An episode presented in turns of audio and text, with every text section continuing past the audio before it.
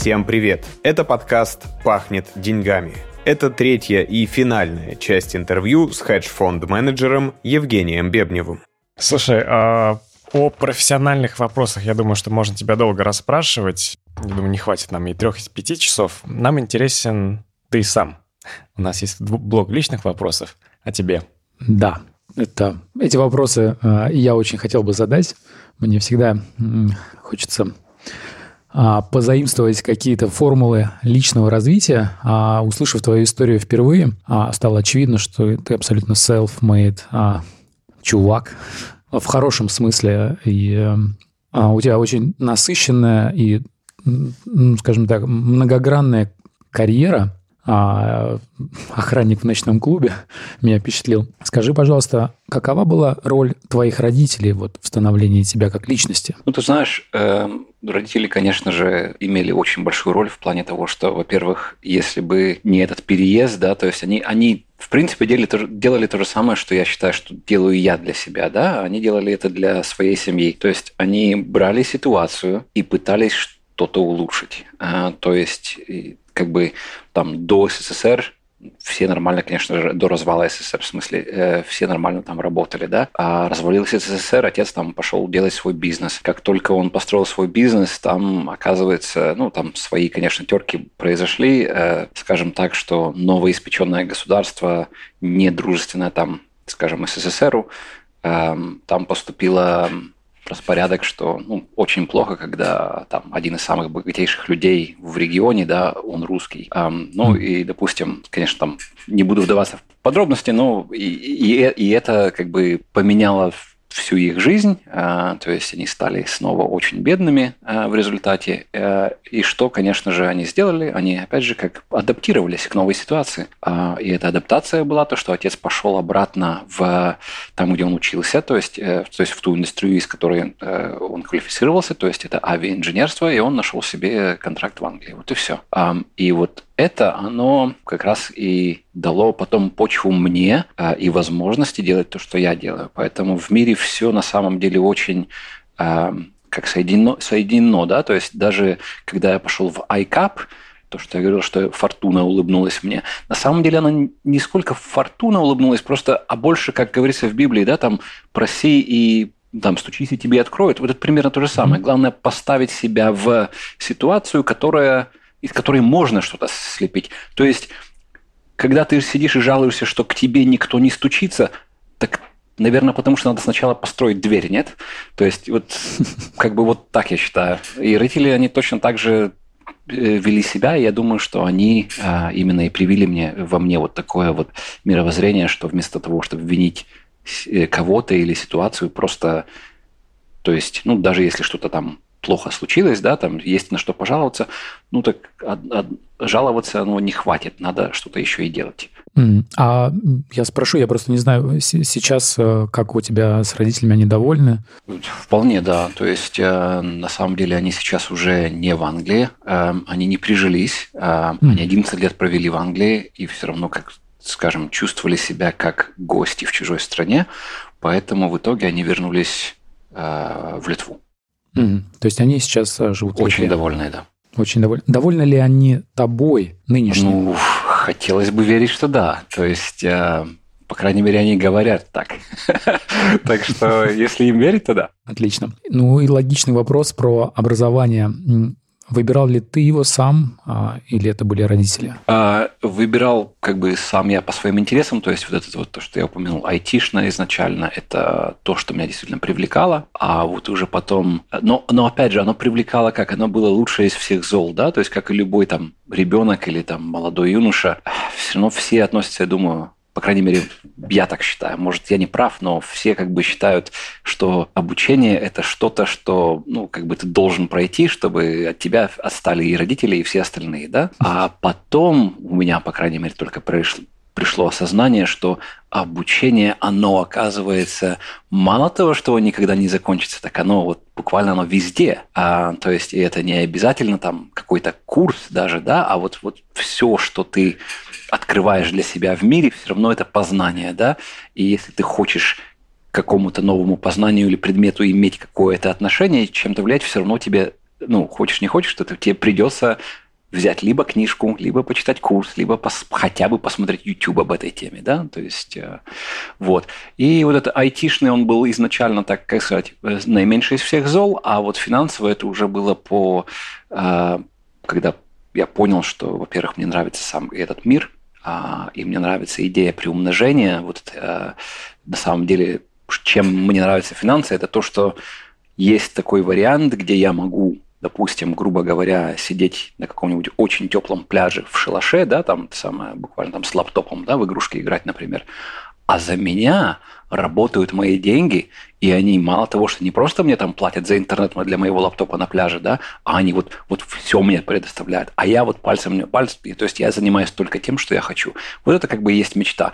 У всех, я думаю, что она очень похожая, только аппетит может там, да, самый другой. То есть я знаю человека, который э, сколотив 20 миллионов, говорит, я хочу идти до миллиарда. А я сижу и думаю, ты знаешь, ну а, вот, кстати, была тоже тема. Кто-то оставил чек в банкомате, там 86 миллионов на, на обыкновенном счету. Я сижу и думаю, ну вот был бы это мой счет, по-моему, меня в этом городе бы даже, даже уже не было, чтобы оставить такой чек. Я, я тупо куда-то уже улетел в теплые края и самое. Но, видимо, то, что движет тебя заработать 86 миллионов, оно, а оно же и тебе и не позволяет потом, как сказать, остановиться. Остановиться. Скажи, пожалуйста, а чему ты учился последний раз? В этом году или в прошлом? Да, последний раз это было буквально летом. Я, эм, так как мы уже упомянули венчурные инвестиции, мне интересно э, было вот entrepreneurship, частное предпринимательство, да, эм, поэтому я пошел, опять же, через Лондон бизнес-школу. Э, у них есть такой курс, называется Entrepreneurship Summer School, то есть э, летняя школа для частных ну, частного предпринимательства, так скажем. И в этом, на этом курсе ты приходишь туда с какой-то бизнес-идеей, а, и тебя заставляют ее разработать а, вплоть до того, что, как сказать, в отличие от многих других похожих курсов, э, смысл этого курса не то, чтобы сказать, какая у тебя классная идея и как ее э, воплотить в реальность, а там немножко по-другому. Там, если после окончания этого курса тебя все еще и остался аппетит к этой идее, то, наверное, она сработает. То есть там, наоборот, пытаются тебя, ну, как сказать, уничтожить э, в плане твоего энтузиазма. И если он еще остался в итоге, то значит, наверное, все-таки у тебя что-то есть. Ну вот по итогу этой образовательной программы ты считаешь, что предпринимателями становятся или все-таки рождаются? Ух, э, я думаю, что в какой-то мере рождаются, потому что и даже не рождаются, а вот как есть э, знаешь, понятие э, образования, когда ты вот становишься человеком, да, личностью, есть, как называется, nature, а есть nurture. То есть одно – это прирожденное природой, а другое – привитое молоком. И вот мне кажется, что это привитое молоком. То есть вот, вот твоя окружающая среда во время формирования, наверное, она какой-то делает аппетит к риску. И вот из этого аппетита риска уже получается либо ты предприниматель, который довольно стойкий да, к стрессу, к неизвестности, вот, к волатильности жизни, да, а вот тогда ты предприниматель. Но есть и альтернативное, это человек, который просто хочет стабильную карьеру, да, он не будет зарабатывать там, скажем, миллион в один год, но он также и не будет терять миллион в следующем году. И в итоге вот эти вот, да, это самое, на самом деле эти две, э, два пути жизни, они, может, даже недалеко друг от друга стоят в, в итожном э, как бы, ситуации. Поэтому я не считаю, что есть, конечно, что-то лучше, что-то хуже. Но да, предприниматели скорее, скорее становятся. Слушай, я не могу не спросить тебя, потому что мне это близко. Считаешь ли ты, что твое место, э, вот как, как когда ты приехал в Англию, обусловили, обусловило твой характер? То есть есть такая штука, называется immigrant mentality – когда ты приезжаешь в другую страну, тебе есть потребность э, быть таким же, как и все, будучи заведом андердогом, и ты прикладываешь гораздо больше усилий. Абсолютно. И ты знаешь, это еще и даже э, в инвестиционном процессе слышно. Вот э, один инвестор, который как раз занимается э, основанием новых менеджеров, да, вкладов в новых менеджеров, он даже говорит в интервью, что им интересны иммигранты, а, именно как раз из-за этого underdog mentality, то, что они немножко более эм, голодные, да, то есть опять же, есть гран, то есть голодное – это то, что пришел там, наворовал правдами, неправдами, но есть просто именно вот, как ты описал, то есть в своей среде, среди равных ты все-таки немножко себя чувствуешь а, так сказать, Чуть недокормленным, ниже. что ли, и постоянно no. должен себя доказывать. Самому себе в первую очередь. Поэтому да. А, короткий ответ на твой вопрос, конечно же, э, иммигрант менталити тут очень, очень важна. Слушай, ну а вот сейчас все-таки у тебя позиция такая, что ты можешь сказать, что вот ну, тебя ты доказал, у тебя оно, вот этот вот эм, голод сохранился, либо, может быть, оно пришло, э, ты нашел там другое э, выражение этого голода, может, пришло там в другую энергию? Ты знаешь, этот голод, он, во-первых, да, много лет выражался тем, что в, в любой комнате людей я почему-то себя, ну, э, как сказать, думал, что я самый тупой, грубо говоря, да, а, и только сейчас я наконец-то дохожу до момента, где я автоматически, во-первых, не думаю, что я тупее, а во-вторых, что человек в другой комнате, он все-таки тоже должен доказать, что он умнее. А, то есть вот с точки зрения вот такой, я бы сказал, что, наверное, этот голод потихоньку уже, э, как сказать, то есть есть ему предел, так скажем. Много лет, как бы всегда-всегда я считал, что мне чего-то не хватает, и вот, как говорится по-английски, это chip on the shoulder, да, как будто отколотый кусочек э, от плеча, и вот ты его постоянно пытаешься где-то найти, чтобы из тебя была целая статуя, так скажем. И вот, э, вот это вот чувство, оно всегда преследовало, и вот только до последних, наверное, пару лет наконец-то переросло что-то уже в э, не, пато, не патологический, то есть не бзык какой-то, да, то есть наконец-то mm-hmm. я более-менее себя чувствую просто обыкновенным человеком. А, Евгений, а сколько тебе лет? 38. Mm. Я Васе наврал, я, я сказал, что тебе, по-моему, за 40. А, Заранее извиняюсь. Ну, уже недолго. К сожалению, это все только идет в одну сторону, да? Так что пока 38, я этому очень еще рад.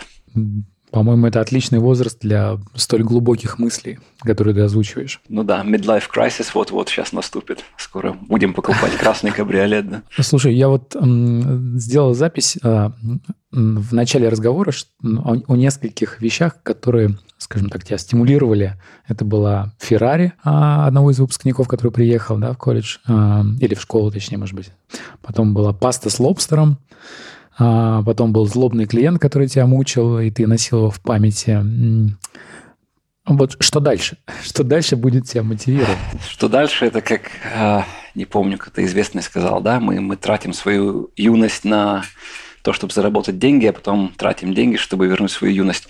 А, э, ты знаешь, вот до недавнего времени у меня было похожее, так скажем, а, случай в семье, где вот он все-таки перевел Э, мой фокус от вещей материальных до вещей, э, как сказать, более важных, что ли, это называется просто work-life balance, то есть баланс между работой и жизнью.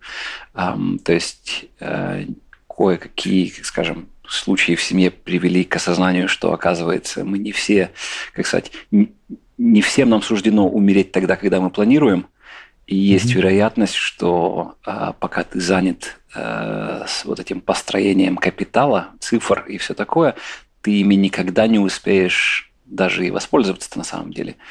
А, поэтому, то есть, вот что дальше, это, наверное, найти такой зен, что ли, эм, то есть где твой аппетит и твои амбиции, они не будут притуплены, но все-таки наслаждение данным моментом оно должно будет стоять в более большем приоритете, чем например, завтрашний день, да?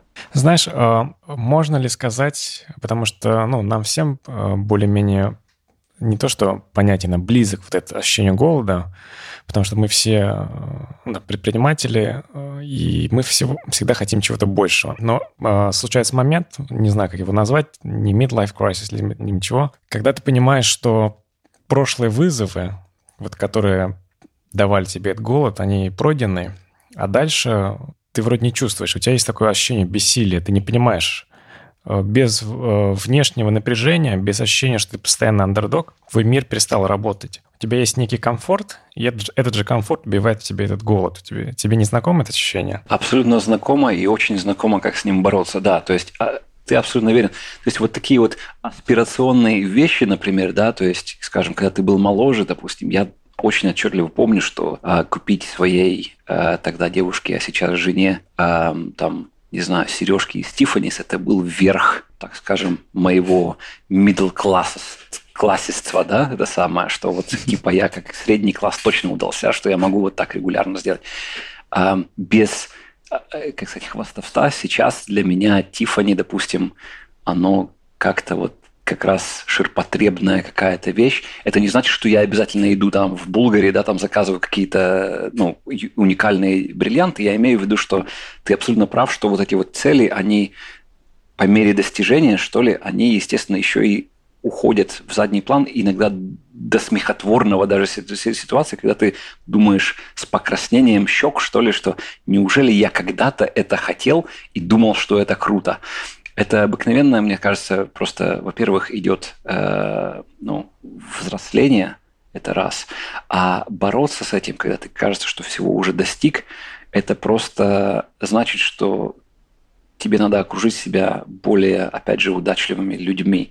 То есть, когда ты достиг своей ступеньки, часто получается, что ты по мере того, что ты более амбициозный, там, да, это самое, более driven, так говорится, эм, то все твои окружающие люди, у них немножко, вот, ну, ты перестал с ними даже находить общий язык, потому что то, о чем ты говоришь, им вроде как бы у них не загорают глаза, да, это сама. А то, о чем говорят они, ты тоже вроде как-то, ну, это ж мелочь, зачем мне это, да, то есть как-то вот так вот. И все, что надо, это сменить я не говорю, что сменить друзей прям, да, это самое, но тем не менее поставить, обставить себя вот более удачливыми людьми, то есть которые тебе покажут, что то, чего сам не додумался. А, то есть там раньше для тебя мерка была лобстером, а оказывается, вот, вот там чувак с ним сидишь, он говорит, а он хочет свой казино уже открыть, да? И ты понимаешь, ой, елки-палки, как я мелко плаваю. И может тебя казино и не интересует, но, но, но масштаб мышления, ты сразу понимаешь, сразу, ага, то есть я все еще мелкий планктон, мне еще работать и работать. Отлично, пошли дальше. А кто для тебя сейчас э, вот такой пример более удачливого человека? Ну, некий ментор есть у тебя? Um, есть, но боюсь, что я не могу назвать его имя, потому что это известный человек. Так что... Окей. Okay. Ну, главное, что... И мы с ним общаемся, просто я поэтому, э, да.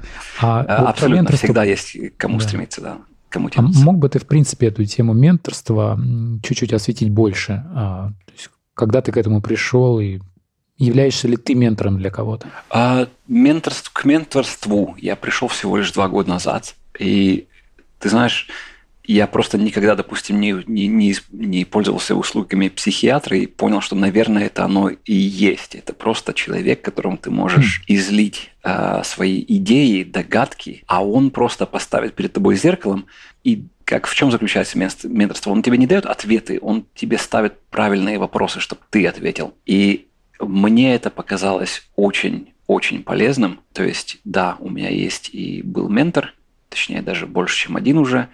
Эм, я сам еще не дошел до такого, я не считаю, что я прям готов эм, взять такую важную роль. Мне кажется, надо быть все-таки еще более, э, то есть набраться чуть больше опыта, э, и вот разногранности перед тем, как взять такую ответственность, потому что действительно, если это правильное, как сказать, э, отношение друг к другу, то то, что тебе говорит ментор, ты будешь принимать довольно всерьез. Поэтому я не хотел бы да, слегка, допустим, кому-то mm-hmm. посоветовать что-то, а оно может на самом деле э, поменять их жизнь.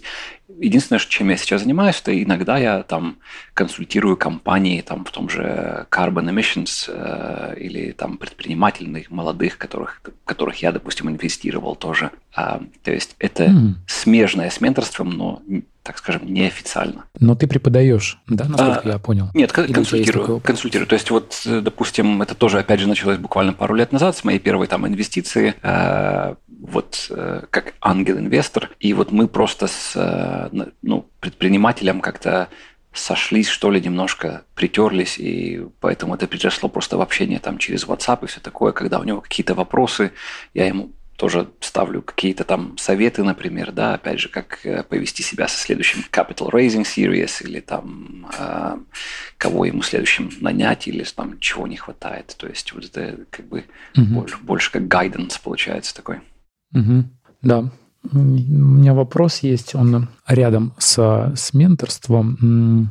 а, и одновременно с, как сказать, а, с наставничеством а, часто можно слышать что люди, топ-менеджеры или бизнесмены упираются в вот такой невидимый стеклянный потолок, а, и его невозможно пройти, если нет мастера, того, кто на совершенно ином уровне находится. Вот был ли этот аспект у тебя, и как ты к этому относишься? А, я соглашусь с этим абсолютно, но а, по причине, то есть, да, я обосную вот логику. А, я с этим соглашусь, потому что все, что делается в мире, оно делается людьми, да, и, и потолок этот же, он существует не из-за того, что тебя кто-то удерживает его пробить, а, наверное, потому что ты оказался в неком вакууме. И когда, чтобы его пробить, ты как раз должен просто, опять же, найти и окружить себя нужными людьми, которые либо посоветуют, либо физически протолкнут. Это уже зависит mm-hmm. от ситуации. Но э, да, то есть, опять же, как раз вот ментор так и получается. Либо это ментор, либо это тупо берешь трубку и звонишь кому-то там в какой-то компании, говоришь, я слышал, что вы вот это делаете, я такой-то, такой-то, просто прошу о помощи. А люди, оказывается, очень даже любят помогать, когда, ну, это вот прям заявка такая, что вот мне нужна твоя помощь. А Поэтому да, вот как-то так. Угу. Ну, целенаправленно выстраиванием нетворкинга, то есть ты занимаешься, да? Um, можно так сказать? Ты знаешь, и да, и нет. Опять же, mm-hmm. я понимаю, что много моих ответов начинались с и да, и нет сегодня, потому что я просто не люблю категоричность э, в целом, так как я много времени провел как главный аналитик в том же хедж-фонде. Я понимаю, что mm-hmm. даже, как сказать, э, даже ученые, которые делают вакцину, они могут говорить только в процентном, как сказать, confidence интервале, да, это самое, интервале уверенности, да. поэтому я привык также. Но вернуться вот э, к, к твоему вопросу насчет как тут, как тут даже, как, как тут даже тебе и, э, ответить. Эм, я могу перефразировать его. Ну, давай, давай не про тебя. А вообще, считаешь ли ты, что стоит тратить несколько часов в день, минут на осознанное обдумывание, да. а с кем я общаюсь? Да? Дело в том, что я встречал людей, которые осознанно это делают. Я знаю, что существуют там платформы, да, чтобы тебе помочь это делать. Есть люди, которые это делают натурально, а есть люди, которые это ненавидят. И опять же, без категоричных заявок, я считаю, что мой конек это как раз то, что я эм, очень натурально общаюсь с людьми, а но он, в свою очередь, заключается в том, что, опять же, то, что я сказал до, до того, люди любят помогать. И я, как человек, всегда готов, э, как, я, я раздаю свои знания и, и помощь очень, как сказать, э, freely, без, то есть без, безмерно. Mm-hmm. И это как раз служит тому, что я получаю назад взамен э, как минимум то же самое. Для меня это и есть нетворкинг. То есть я никого не насаждаю никогда, даже если я знаю, что вот мне нужен сейчас вот этот человек из этой конторы. А, то есть у меня нету такого вот нахрапи, нахрапистого, да, это самое характера. Но с другой стороны, я всегда знаю, что я могу Э, как сказать, консультативно попросить кого-то о помощи, и шансы такие, что я их это получу. И вот для меня это и есть нетворк. Но также я не делаю ритуала, допустим, что вот какого-то человека я, допустим, не, э, ему не, не слал смс уже три месяца, вот мой будильник мне напоминает, что мне... Я знаю людей, которые так делают. Для меня mm-hmm. это самое большое зло на самом деле, потому что мы друг друга очень умеем, как ну, эволюционный процесс нас заставил друг друга очень хорошо читать и считывать. Когда mm-hmm. это отношение, поддержка связи, оно не органическое, она чувствуется на всех измерениях, да, на всех уровнях. Поэтому я считаю, что да, нетворкинг можно стать из себя хорошим нетворкингом, но лучше просто иметь, конечно же, характер, который а, позволяет тебе свободно общаться. Как, как небольшой пример, я понимаю, что мы уже долго как бы сидим за микрофоном. Я вот недавно общался с, э, э, так скажем, моим приятелем. Он э, по натуре программист, у него на самом деле куча, э, так скажем, ну, проблем и из детства, и все такое. То есть он, он немножко похож на, на, на грани аутизма, да, вот как, как mm-hmm. личность. Но что самое интересное, я заметил с ним, э, при общении с ним, то что он каждый раз, то ли это, либо это работа, либо это просто какое-то там, ну, субподрядческое, да, то есть я даже его попрошу там веб-сайт мне построить, он каждый раз очень досконально э, удостоверяться, что все наши договоренности, как минимум, 50% в его пользу. Он не умеет, эм, mm. он боится быть использованным. И когда я ему говорю, что, ну, слушай, вот проблема в том, что пока ты боишься быть использованным, другие люди просто свободно отдают то же самое, а получают в сто раз. И он говорит, ну это же цинично, это я не могу это самое вот в надежде, что получить что-то больше, я его сейчас буду раздавать. Я говорю, так нет, это как добрые дела, то есть сделал их и забудь. Просто, ну, как сказать, закон жизни, что ли, делает так, что потом тебе возвращается больше. А, но, не, но на это рассчитывать не стоит. А, ну, получается, что он боится первым отдать. Абсолютно, да. То есть вплоть, а... вплоть до патологического это самое. То есть и, и опять же, а это еще идет, и, знаешь, в чем проблема? Иногда получается, что мы еще и думаем, что наша помощь она важнее, чем на самом деле она есть. То есть он считает, что вот если я сделаю кому-то веб-сайт, это же столько, это же такая ценность. А что они мне взамен сделают? А в тот момент этот же человек, пока ждал, пока ты ему сделаешь веб-сайт, просто позвонил другому корешу, тот ему напечатал этот, наверстал веб-сайт за две минуты, и все. А осадок остался у всех. Да, Поэтому да. проще раздавать. А скажи, пожалуйста, а чего боишься ты? Есть ли у тебя какой-то страх? Уф, а, ну, наверное, больше всего это вернуться, опять же, в бесконтролируемые вот эти вот ситуации финансовые пост-СССРского а, простора, так как у нас сейчас и Брекзит происходит, и, опять же, собственный капитал. А, скорее всего, в этом мой больший страх – это то, что я хочу, конечно же, сохранить но и приумножить.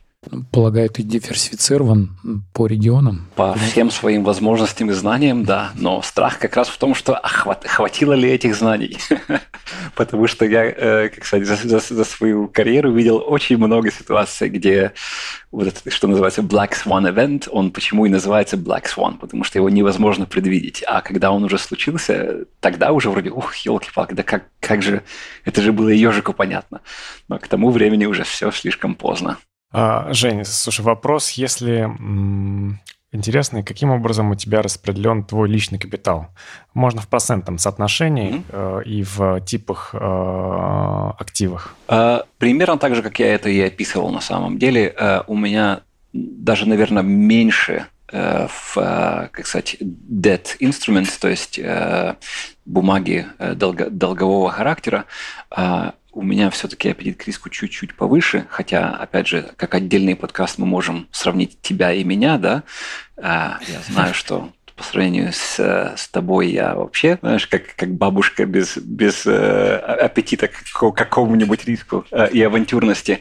А, но я бы хотел сказать, что все-таки у меня есть довольно большой аппетит к риску, а, поэтому у меня а, акции компаний, а, как мы уже говорили, альтернативы типа криптовалют – а, и, как уже упоминались, ангел инвестиции, да, то есть, э, то есть акции компании у меня практически, ну, скажем, 70%, 10%, наверное, у меня банды э, всякого характера, fixed income, э, и по десятке уже, то есть 10, э, наверное, на крипты, хотя нет, вру криптов, на самом деле даже меньше. Альтернативы 10% и 10% на вот ангел венчура. Слушай, а недвижимость ты включаешь в свой капитал или ты считаешь его а, ну, просто недвижимостью? Ты знаешь, как сказать, он у меня сейчас отдельный, та недвижимость, в которой я живу, а, но в моем портфеле есть тоже акции недвижимости. То есть э, я просто заменил а, владение э, кирпичами да, на инструмент, который это создает ми- мимику такого инструмента. А, то есть ты целенаправленно не лоцируешь какую-то часть своего капитала в недвижимость с, с целью в дальнейшем вернуть его, да? На данный момент нет. Опять же, э, и это больше подковано ковидом и Брекситом. В прошлом, да, у меня был э, именно, так скажем, э, недвиж... то есть активы недвижимости физической, именно как где я был владеющим лицом, помимо, конечно же, своего дома, да, то есть Просто на данный момент они больше в финансовом инструменте и не в э, Великобритании. То есть это, это диктуется э, всего лишь рыночным условием, да? Да, То есть это не, не всего лишь моим взглядом, да. Я, парни, я вас слушаю иногда в вашу профессиональную беседу. Я вот Куангу говорил в перерыве, что я как, как студент себя ощущаю в этот момент. А, но я, я вернусь в, в обычное и привычное для меня. Евгений, я вот весь разговор наш сегодняшний, уже порядка трех часов, а, у меня Слушая тебя, такое складывается ощущение, что у тебя есть а, такая, знаешь, мудрость, очень а, в хорошем смысле выверенная, такая сбалансированная, и ты охотно ей делишься, и у меня вот вопрос. Ты, ну, ты чем-то еще занимаешься? У тебя какие-то практики есть? Где ты берешь э, дополнительный ресурс? Или это, или это твое, что называется, с молоком матери? Дополнительный ресурс э, ты про финансовый или про... Нет, нет, нет. Я про жизненные, жизненные, а, жизненные. силы. Нет, наверное, это просто вот везде. То есть, как бы, э, опять же, я говорил, что отец у меня авиаинженер, и, видимо, вот это вот инженерное, так скажем, э, взгляд, он как-то передался по генам, потому что я считаю, что все э, в мире, да, все, все окружающее, его, его надо проанализировать, и, и из этого можно извлечь что-то. То есть я отношусь и к людям также, то есть когда, допустим, Э, в ссорах или в конфликтах э, я всегда подхожу именно вот с этой анализаторской точки зрения, что что движет человеком, почему он поступил так или что такое. Для меня все это вот интересно, да, то есть как бы и, и, и все заставляет вот думать от, как сказать, action-reaction, то есть causality. А себя ты анализируешь? Абсолютно. И это очень важно для, как сказать, инвестиций, потому что, ты знаешь, вот инвестиции э, и правила, да, можно их научить, можно там Э, учить FAMA, French, трифакторную модель, пятифакторную модель, там, и все, что я могу кучу слов э, назвать, да, которые будут звучать профессионально, но они и, и, и, как говорится, best practices, да, то есть лучшие практики по инвестиции. Это, конечно, все классно, но если ты не знаешь самого себя как э, инвестор, то э, не, ты можешь применять некоторые, как сказать, э, некоторые инструменты, которые просто не соответствуют твоему характеру. Если ты не знаешь себя, то ты можешь просто взорвать весь свой портфель, делая все по азбуке инвестиций. Только потому, что в тебе какой-то сидел чертик, который ты не, не, не понимал. И вот ситуация сложится так, что этот чертик станет большим голосом в твоем голове и, и подвижет тебя на большие ошибки. Бывало такое у тебя? Ну, много раз. это, это, думаю, что для всех людей это самосовершенствование в этом плане, оно никогда не заканчивается. То есть, если ты обуздал одного чертика, потом будет другая ситуация, ты найдешь второго чертика, и третьего, и десятого. То есть, эм, к сожалению, я не могу заявить, что как бы я, я все обуздал, и у меня нету шансов взорвать портфель. А стресс это, это большая составляющая твоей жизни, либо ты уже с ней вот справляешься, как Бобби Аксельрод? Немножко медитации, и все. Ты знаешь, стресс, она такая интересная вещь. Я, э, наверное, это как раз и есть моя э, сила, то, что как бы вот пика моего, моей взволнованности, взволнованности, это, наверное, вот то, что ты слышишь сейчас. У меня порог, он как бы то есть я волнуюсь по многим причинам, но э, как бы амплитуда его, она небольшая. То есть э, даже... И это, наверное, еще подковано как раз все-таки какому-то, какому-то опыту. А, то есть когда ты все-таки находишься в сфере, где ты уже видел, по крайней мере, если даже и сам не прошел, да, что видел всякие ситуации, то тебя трудно уже удивить даже в, под большим стрессом. И тогда ты сам по себе становишься спокойнее. То есть, ну, я бы сказал, что стресс для меня, он, наверное, все-таки не самая важная вещь, потому что у меня как-то натурально с ним окей. Жень, э, заканчивая наш э, удивительно интересный трехчасовой марафон, я думаю, что нам надо обязательно повторить, потому что столько тем с тобой хочется проговорить. Я бы, наверное, хотел попросить тебя рекомендацию. Как ты думаешь, вот э, развиваю наш подкаст и нашу тематику про знакомство с финансовым миром, знакомство с профессионалами из финансового мира, которые могут рассказать про его обустройство, про свой путь, э, как они к нему пришли, и про также будущие тренды. С кем бы ты э, нам э, порекомендовал пообщаться, либо, может быть, конкретно кого бы нам мог посоветовать? А, ты знаешь, в этом плане, вот даже за время нашего общения я понял, что в чем, допустим, не доставала э, сегодняшняя э, программа, учитывая, что ваши э, слушатели это граждане России, да, я, допустим, знаю, что я абсолютно не затронул тем, какие существуют инвестиционные схемы в России. То есть, если бы вы были английскими клиентами, я бы сразу уже вам сказал, там, заполните вот сюда по максимуму, да, то, что государство разрешает, заполните сюда, то есть здесь вообще налогом не облагается, здесь несгораемая сумма, здесь вот это вот. И вот как раз мы бы строили ваш портфель именно по э, кирпичикам, к которым нам, у нас есть доступ в э, стране проживания.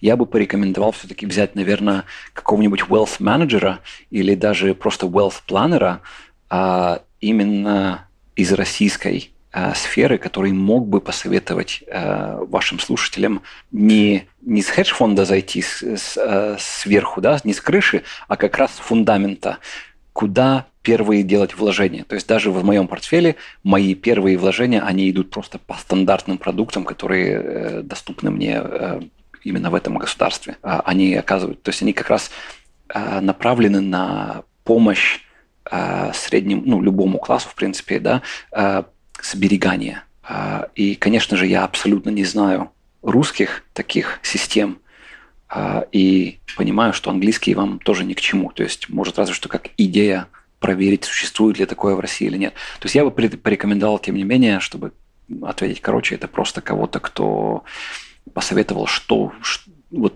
ландшафт русских инвестиций, что, что куда и, и что есть вообще. Да, Человека спасибо. самого, ну, у нас к сожалению, я не знаю. Ну, у нас все просто, у нас все, все в доллары и посмотреть за нефтью. Вся стратегия в нашей стране. А слушай, опять же, если э, взять к примеру, то, что я говорил, стучи и тебе откроют. Я вот знаю, что, как же называется, коммерсант радио, я часто его слушаю. Угу. Там есть пару спикеров, которые как раз дают советы по рынку. А почему бы, допустим, не твитнуть ему или не написать? А, По-моему, это сказать, Билга... мы делаем подкаст, не хотите ли нам помочь? Я даже знаю, о, чем, о ком ты говоришь. Наверное, это Григорий Белгорян, да? Да-да-да, вот. Я, я с ним в чате списываюсь. Я думаю, что вот. обязательно в таком же чате, где как мы с тобой сидим, ага. но там, конечно, более... Ага, я понял. Нам надо не... трек-рекорд нашего подкаста немножко подбить, и я думаю, что мы будем готовы пригласить и Григория. Угу. Ну, а в плане других спикеров, опять же, если вот мы если я считаю, что начать надо вот с фундамента, чтобы вот людям заинтересовало, да, то есть что куда вложить уже начальные деньги, да, тогда у вас будет больший охват. А вообще, конечно же, по именно экспертов по темам э, трендом, да, то есть, опять же, ESG эксперта, а, эксперт по правам а, женского пола, насколько там движение в России, допустим, это э, идет или нет. То есть у нас это там women in power называется, да, то есть mm-hmm. женщины в позициях силы, это то есть там CEO и экзекутивы в больших компаниях mm-hmm. женского пола. Тоже большая тема. То есть, ну, minority и все такое. Потом у нас даже была, вот, допустим, недавно семинар по чувак, который э, сделал, как сказать, он в своей юности был, так сказать, наркоманом в плане того, что он любил покурить марихуану, и в процессе изобрел себе, так скажем, дозометр, э, как доставить себе в легкие оптимальное количество марихуаны. А в итоге это получился 10-миллионный фунтовый венчур, которого выкупили израильские, израильские там э, компании, потому что это оказалось очень как раз применимо в а, лечебных целях. А, так О. что вот... Технология была куплена. Слушай, а, Жень, я думаю, что среди наших э, слушателей будут не только э, русскоязычные потенциальные инвесторы. Mm-hmm. Э, вот как ты говорил, что London Business School для тебя был такой большой точкой для нетворкинга. Мы также обучались в бизнес-школе, совсем разные есть у нас товарищи, знакомые. Я думаю, что будет интересно им наверное, информация о твоем потенциальном хедж-фонде и как с тобой можно связаться, если понадобится ну, консультация и, наверное, вот в каких каким вопросам к тебе можно обращаться к, как к профессиональному мани-менеджеру? Ну, спасибо, конечно, за этот шанс прорекламироваться. Единственное, что пока что я не могу э, рекламироваться именно как э, money пока не закончились мои э, административные работы э, с регулятором нашим. Э, то есть FCA, Financial Conduct Authority, э, в плане просто связаться и поговорить всегда с удовольствием. Я думаю, что я могу оставить свой email, на который всегда можно э, отправить вопрос, и с удовольствием посоветую и опишу, что могу. А в, как бы в общих чертах хедж-фонд у меня будет именно акции компаний, которые не имеют или как раз имеют хорошие стратегии по э, планированию э, карбон единиц. То есть, как вы знаете, в Европе карбон единицы уже с 2005 года. А что мы хотим сделать, это, это опять же ESG, да, вот этот длинный горизонт, зная, что допустим, экзекутивы какой-то компании, либо они абсолютно игнорируют этот карбон для себя, да, и что значит, что, что может произойти, это вот как British Steel, да, вот производитель э, стали э, британский, он обанкротился, потому что с 2017 года по 2018 единицы угли, углекислого газа, они э, увеличились в пять раз. То есть то, что для них был просто бухгалтерским, так скажем, галочкой, стало большим-большим большой стоимостью, которую они не осилили. Поэтому компания обанкротилась только и потому, что они не привыкли относиться к э, выбросам эмиссионным, да, как к чему-то э, важному. И у них не было ни стратегии, ни планирования.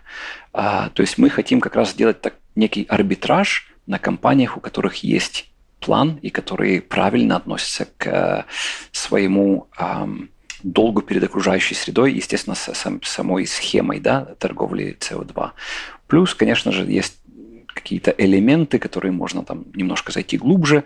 Это, э, если взять Европу в совокупности, да, то Европа уже выключила все углевые э, электростанции, которые они могли выключить, и включили все, что они могли включить в плане газовых турбин. Опять же, из-за того, что углекислый газ стоит слишком дорого. Да? То есть на данный момент где-то 26 евро за тонну. А 1 мегаватт э, в час он производит где-то там 2,5 тонны. То есть у тебя сразу там тридцатник э, уходит в плане сто- себестоимости. А, и что можно сделать, так как у нас вот сейчас происходит такая структурная э, пере, как сказать, перефасовка, что ли, да, вот из одного, из одной, из одного типа электроэнергии, разработки электроэнергии в другую. Естественно, у нас нет достаточно ветряков, нет достаточных солнечных батарей, и тем более именно батарей, чтобы э, перейти полностью на зеленую электроэнергию, да, в европейском смысле, э, то можно взять вот такой, как бы, э, идею в плане того, что тогда хорошо, пока Европа переформатируется с, э, с этих ископаемых до полностью зеленого электричества, наверняка промежуточной ступенью будет как раз газовые турбины, то есть просто газ, он гораздо чище, чем уголь. А, и мы можем подумать так, а кто у нас производит хорошие газо, газовые турбины? То есть сразу думаешь, ага, Siemens, у них там 300 мегаватт, э, очень классно построены, быстро, то есть их можно построить за 6 месяцев и не ждать там очередной атомной станции, которая производится 10 лет, да. То есть можно инвестировать и с этой же точки зрения, но еще и в так скажем, в компании, которые предоставляют э, кирки и лопаты во, во, во время клондайка, так скажем. Угу. Угу.